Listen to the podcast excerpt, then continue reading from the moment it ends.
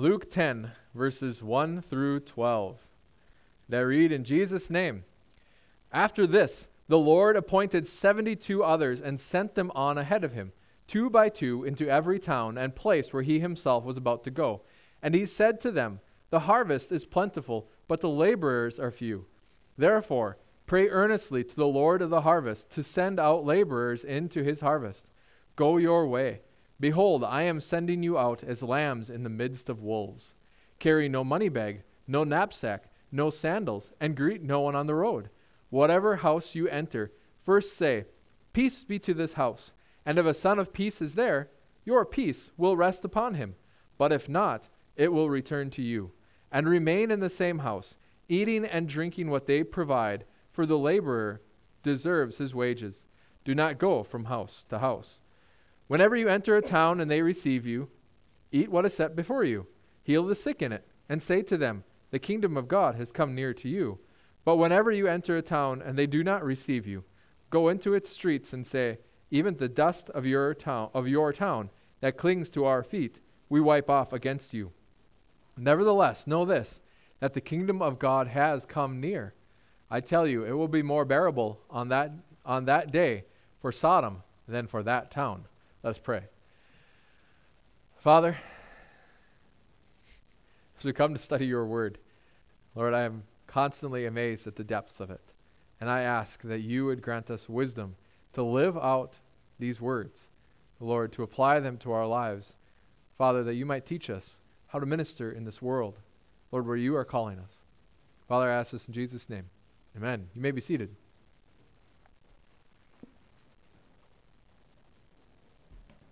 There's my clicker. All right, so I entitled this "Opening Fields," um, because that's that's what the apostles, these apostles, the seventy-two apostles, and okay. So if I'm going to use that phrase, I actually probably should explain it.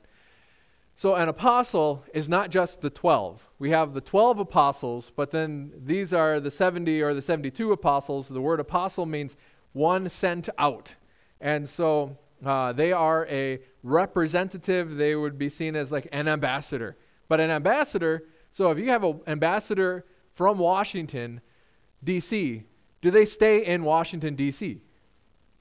No, they go out. And so an apostle, that's what an apostle is one who goes out. And so you have the 12 apostles. They were special representatives of Christ. They were the foundations of the church. You could say you say various things about the 12, but then you have the you have the 12, but here you've got the 72 under the 12, and then other apostles have been sent out all throughout the history of humanity. And so God because God puts it in some to go forth. Uh, you could also see this as being evangelists too. Evangelists are a type of apostle, but they interact with the church differently. I'm not going to get into that. So aren't we all apostles? Because Jesus said, go into all the world. With that, are we all apostles? Yes, we are all apostles in the same way we are all evangelists, we are all pastors, we are all teachers, we are all um, prophets, we are we all we all have the calling to express these things in all aspects of our lives. And there are some who exemplify specific aspects to a greater degree, who are especially gifted in these things and then given and sent out. And often, sometimes this is called vocational ministry. That I don't like that personally. I, I struggle with terminology when it comes to all these things because some people are especially sent to be apostles. Like, I'm called to be a pastor, and I'm specifically gifted in being a pastor. Just because you don't have, just because you don't hold the title of being a pastor doesn't mean that you're not going to do the work of a pastor. You know, I've, I've seen, I, I watched Peg today do the work of, the, of a pastor in Sunday school. Peg, does that make Peg a pastor? No, not really. Just because she did the work of a pastor doesn't give her the office of pastor. And so just because you do the work of an apostle doesn't make you, doesn't give you the office, the title of apostle. And so as I go, if, you know, I went to Africa, I went to Uganda, I went to Tanzania, I went to Burundi. Does that make me an apostle? No. I did the work of an apostle there, but that doesn't make me an apostle. Does that make sense? So we are all called to do this work, but some are called to do this work in especially focused manners. And so that's those are the people that we would say are they are an apostle. They embody this completely. So, sound good? Good question. Because we're going to be using these words, we might as well be on the same page. You know, otherwise, I'm just, yeah, I'm just confusing people. So these apostles, these evangelists, are going out and they're opening up fields. They're entering into. Question. What's the difference between the apostles and disciples? Every apostle should first be a disciple. And so you, the 12 disciples are, and it, so they were, they were the 12 that Jesus especially discipled. And so they're the 12 disciples. But then, which is a good question because a disciple isn't an end. So we're all called to be disciples, but we don't end at disciple. Because a disciple then is also called to be a master. They're called to be a teacher. They're called to be a, one, a disciple maker. So each disciple is called to be a disciple maker. And so if any of you ever get to. Or are you saying then at that point, is that somebody that's being taught how to go out and be an apostle then? Am I interpreting there somewhat? Yep. Yep. And so if, if you have the gifting of you know, the, if you have the gifting and the call to be an apostle, God will send someone into your life to train you how to be an apostle. And so your first step is to be a disciple of Jesus. And then as you are a disciple of Jesus, he will either guide you through, um, it might just be through YouTube videos, eh, or he might send an individual in your life. I have a friend named Kevin. I'm not going to tell you his last name, uh, though some of you know him. Kevin had the call to be a missionary. He, he really felt that, that call. And um, he was a pastor's kid. And then, as he was seeking to obey that call, he didn't know how to do it. And then, randomly, he just met this guy who was also a, who was a missionary. But through that random encounter, Kevin then was able to be trained in how to be a missionary. And so Kevin was, apostle, was a disciple of Jesus, and then he became an apostle as he was trained in that work as the apostolic work. And so, um, so your first step is to be a disciple. We're all called to be disciple makers, and we're all going to do that differently because we've got different gifts. So Gene's gifts are different than Mark's gifts, but both of you guys are called to be disciples and disciple makers. Gene might be called to be an evangelist, whereas Mark might be called to be a preacher. That doesn't mean that neither of those are less than the other. They're just different giftings, so you're going to train and disciple in different ways. So the difference then is everyone's a disciple. Every Christian is a disciple, but not every Christian is an apostle. Just like not every Christian is a pastor, not every Christian is a evangelist. But then, you know, like Doug's got the giftings of an evangelist. So then what does Doug do with those? Well, not only does Doug do the work of evangelist, but then he also trains others in how to do evangelism so that his giftings can spread out. The experiences that God has given him can spread out into the rest of the congregation.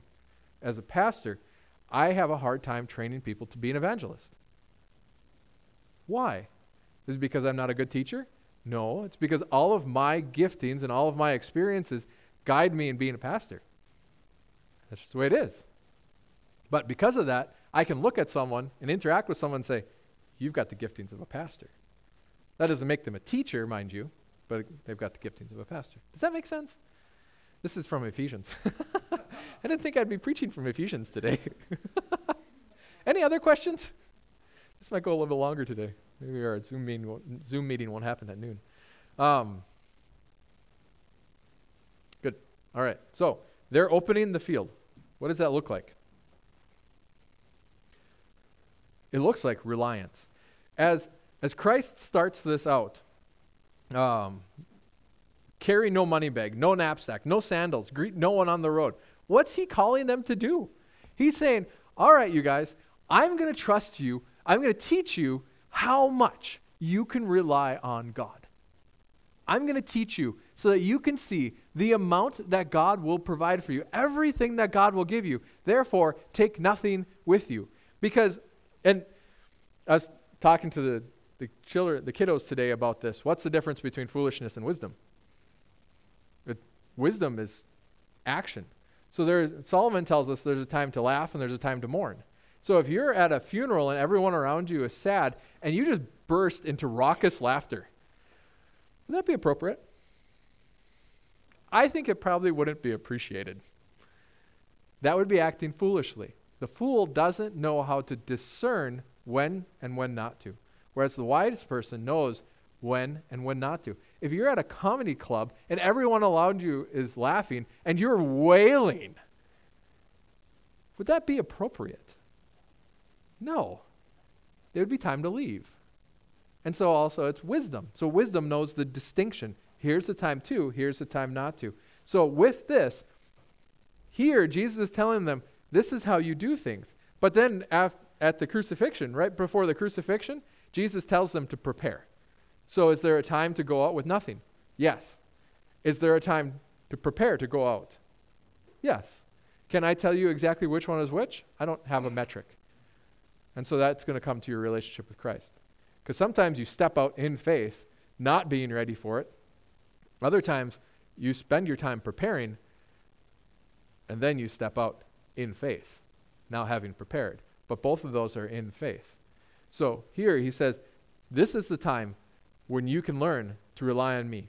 So I'm going to send you out with nothing. You have no money. You have no ability to provide your own food. You have no ability to get yourself new clothing. You have no ability to bribe someone to, to open doors because this is the Roman, you know, this is Roman times. Bribes went a long ways. They really, you know, greased the mechanisms of our government of the government. And so if you wanted to open a door, what would you do? Give a little bit of money. That's how it worked in Burundi. You want something to happen, you had to have one of two things. You had to have authority, meaning you knew someone high in the government, or you had to have money. Period. Otherwise, the wheels of government would go really slow. So thankfully, I was there with someone who knew big people. So he just moved me ahead. I got my visa like that when he showed up. But prior to that, they were looking for money. It's like, I don't have any money. I had a hundred bucks, and I was in Africa. So, yeah, and I had to get home. But no money. We rely on money.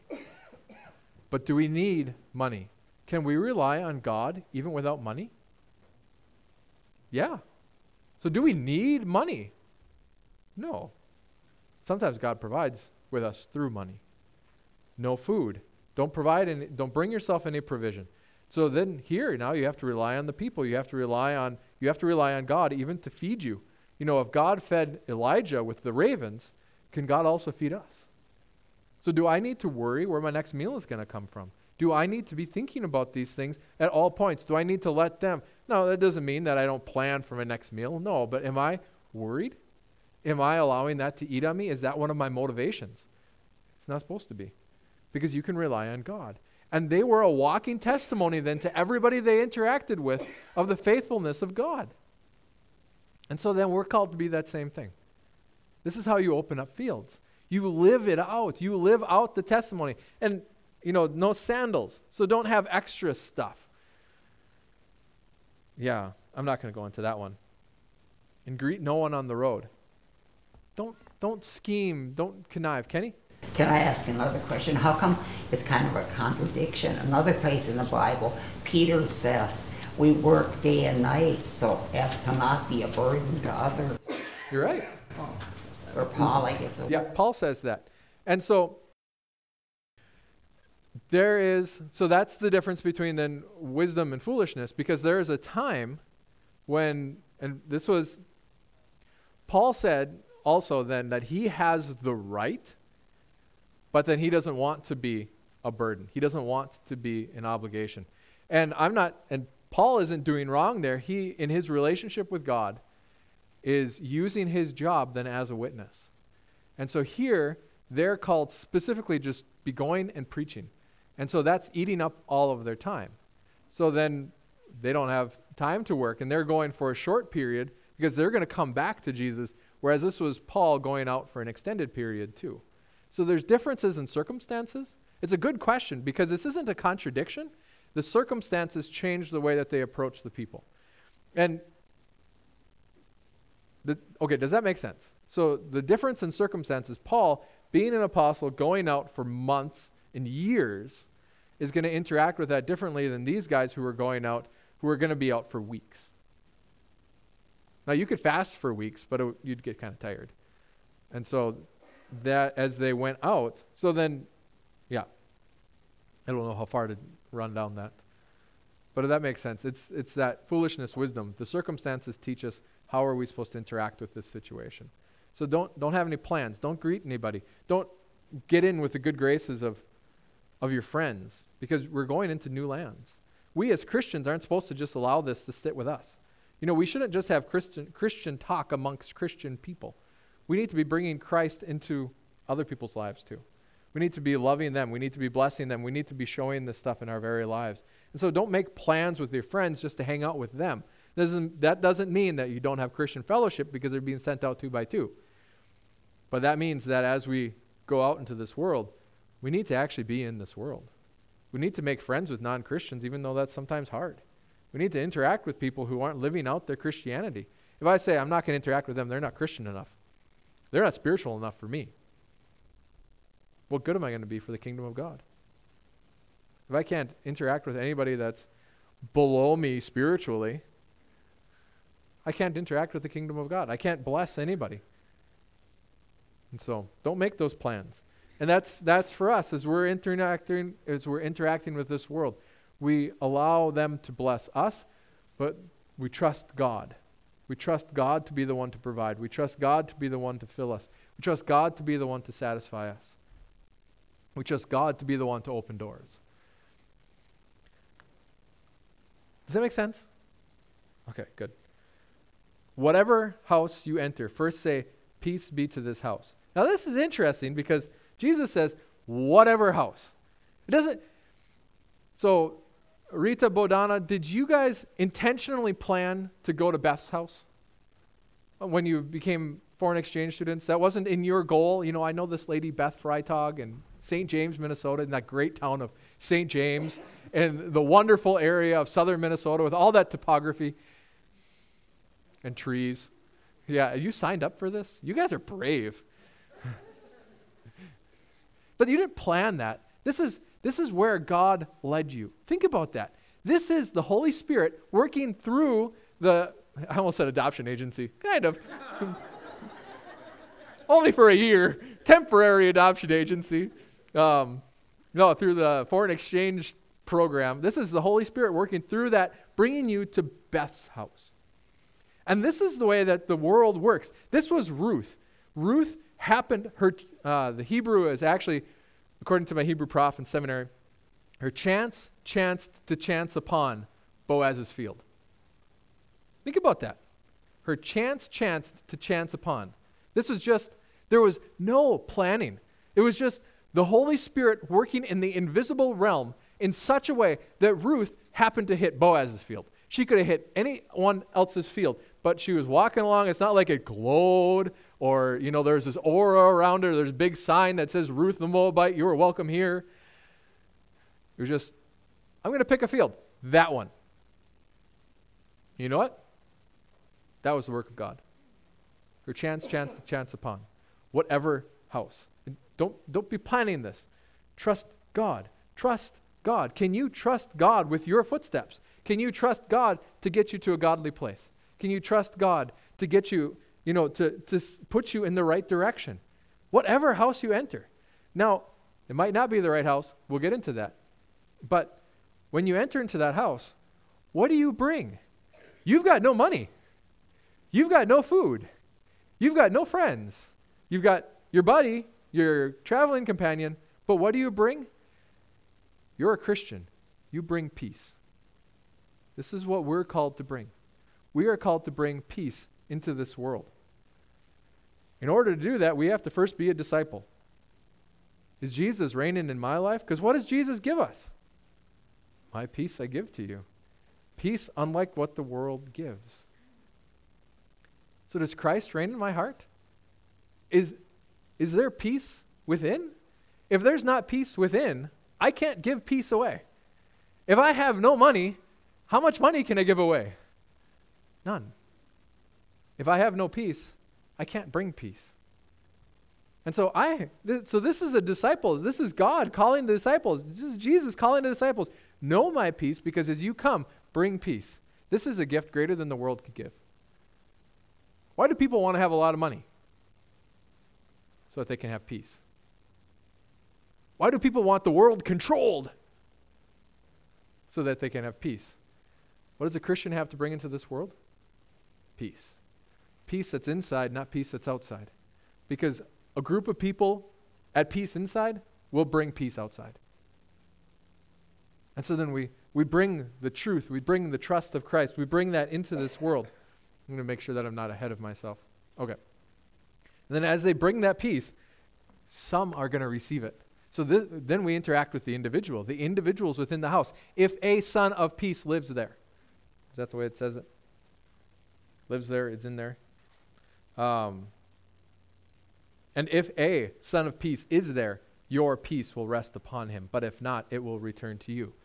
So you enter into that house, whatever house that is. That might be the Norell house, that might be the Larson house, that might be Beth's house. Enter into that house, and you bring peace. Peace be upon you. And if there's someone who loves God, someone who wants to grow in God, someone who wants to seek God, if a son of peace is there, someone whom God is working in, if they're there, they will receive you. This is the promise of God. They will receive you. But if they're not, if that person is not seeking God, as you bring, we were talking about this in our um, Lenten small group, as we bring, uh, Jim and I were talking about this morning. Um, is there any place where you're not going to be willing to invite Jesus to? You know, if I'm in a group and I don't want to bring Jesus up because then I might not be welcomed back, do you know what that means? That means there's not a son of peace there. If you bring Jesus up and you get rejected, they're not rejecting you, they're rejecting Jesus. And so then I should be willing to bring Jesus into every situation. Not that I'm heavy handed and hard hitting and, you know, pulpit thumping.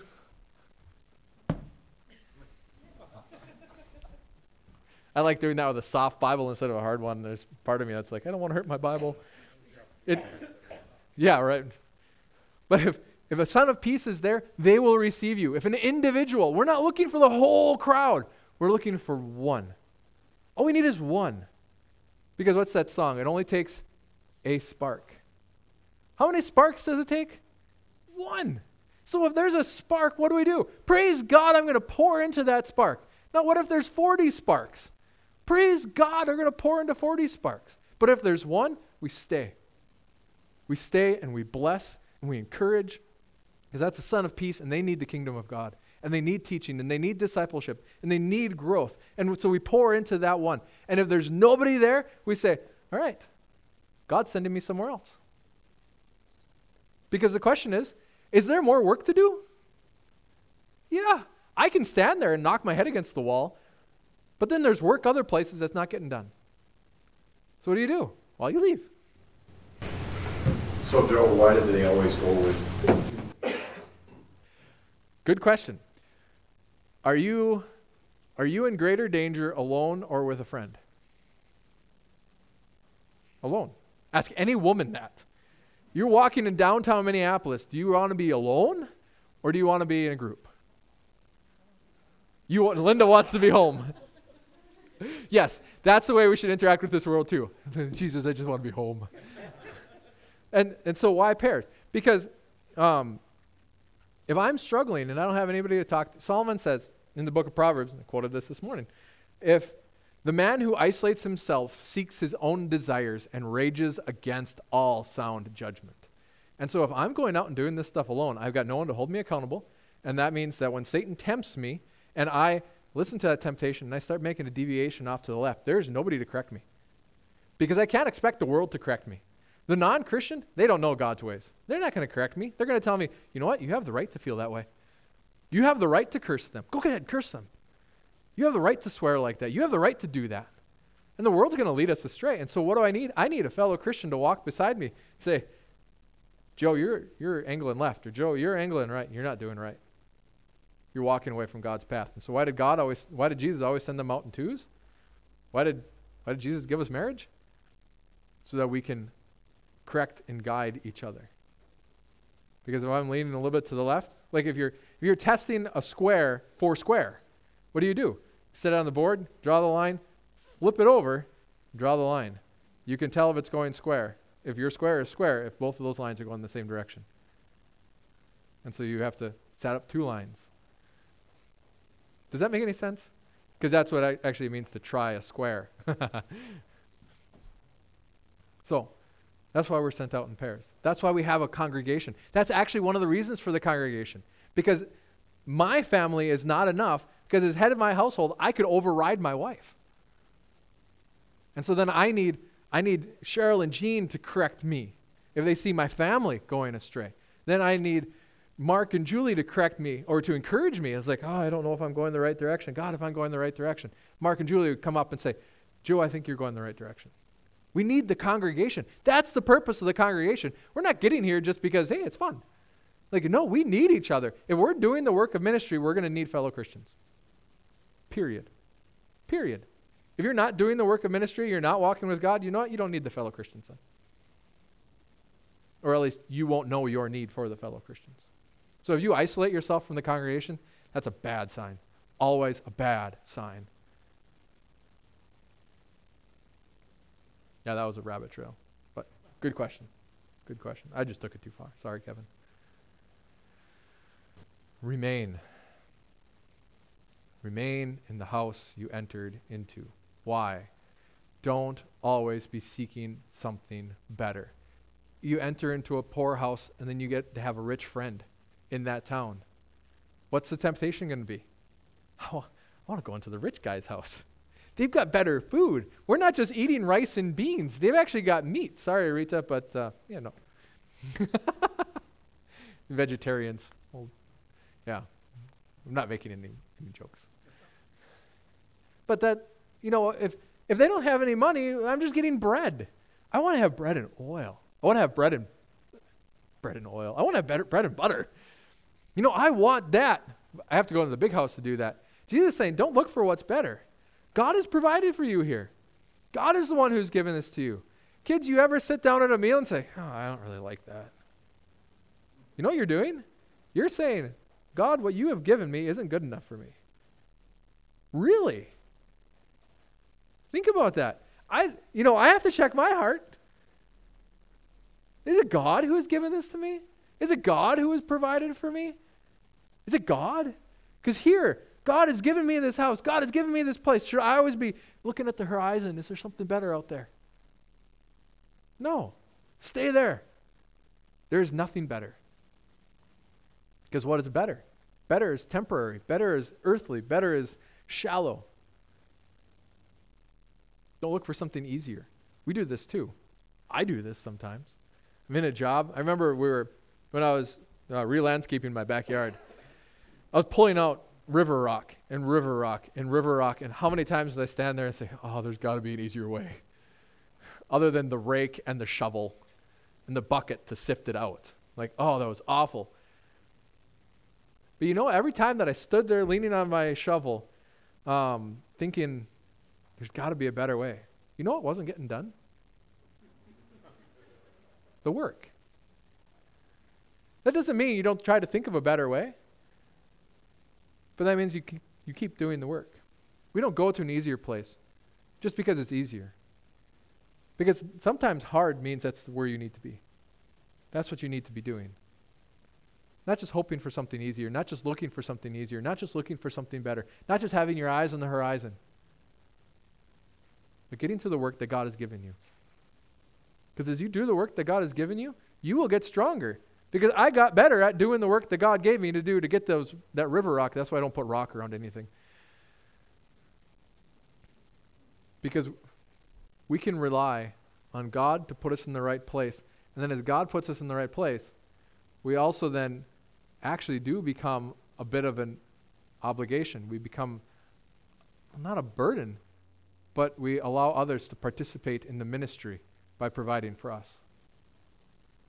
Because that's actually one of the reasons. Why does Paul praise the Ephesians for giving? He said, It's not because I want the gift, but I want the fruits of giving.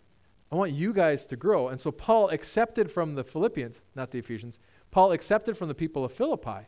He received their gift in order to be a blessing to them. You guys ever wanted to give someone a compliment, really appreciated something they did, and then after you gave them the compliment, they said, it was nothing? It almost feels unsatisfying, doesn't it? Like, no, I wanted to praise you, and now you deny me the ability to give you a gift. There's seldom a greater insult to a giver than to deny a gift. And so when Paul says that, and so what Kenny brought up is true, Paul didn't want to be a burden, and so he worked. But when Paul was given a gift, what did he do? He accepted it, he received it. And so then we're called to do the same to allow others to participate in the ministry, to allow others to participate in the work of God, to allow others to participate in the call. Because as they participate in it, they become invested. And where your treasure is, there your heart will be also. So if you enter a house and it's not received, the blessing is not received, do you still remain there and, okay, do you then leave the entire town? Not necessarily. Um, whenever you enter in town and they receive you, so Right, that's anyone in the town. right. But if the whole town rejects you, then you have to stand as a witness against the whole town. So you would leave that house, Yeah. wait for another And- house to open? Yeah. Look for a son, son of peace. The rich friend. Then yeah, then you look for the rich friend. No. Well, but don't get into that. No rabbit trail. Yeah. I'll try to restrain myself. Does that make sense though?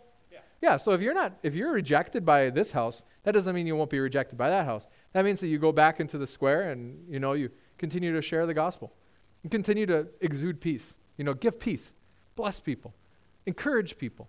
And some, you know, and we trust God to open the right door at the right time. And if nobody receives you, praise God. It's time to leave. Your work there is done. And so, yeah, good question. So then, as we're doing ministry, and I say we because you are called to do ministry. You're called to do ministry. As you're interacting with other human beings, you're called to bring the peace of God. Some are going to reject you and some are going to accept. We don't. And so, what do we do? We bring peace. We bring the truth of Christ. We live it out ourselves and we bring it to the people that are around us. Not relying on ourselves to provide for ourselves, but relying on God to give us the words, to give us the understanding, to give us the knowledge. Um, and you will be brought into situations that are too big for you. And those are times when you can say, Praise God, I can't rely on myself. So then you won't be tempted to rely on yourself because it's just too big. You can say, Praise God. I'm not even tempted to rely on myself because I don't know what to do in this situation. Lord, you have to work. Because oftentimes when I'm asked the question that I firmly have the answer to, I'm tempted to just rely on my old brain to do it instead of relying on the Holy Spirit to guide me in the words that I'm supposed to speak. So, praise God that He trains us, that we can rely on Him, that He works, that He provides for us, that He gives us places, that He opens doors. Because not every door is open right now, but the harvest is plentiful. So let's take these things to heart and bring peace wherever we go. You say, I don't have any peace to bring. Spend time with Jesus. Grab hold of the gospel and apply it. Ask Him, how do I apply this into my life? Guide me in this. Guide me in living out this peace. Teach me to submit and surrender. Amen. Let's pray. Father, we thank you for providing. We thank you for blessing, for working, Lord, for guiding, for giving us these instructions, giving us these instructions. Lord, that we might live out our lives in this manner. So may your kingdom come, even through us, then, Lord. I ask in Jesus' name. Amen.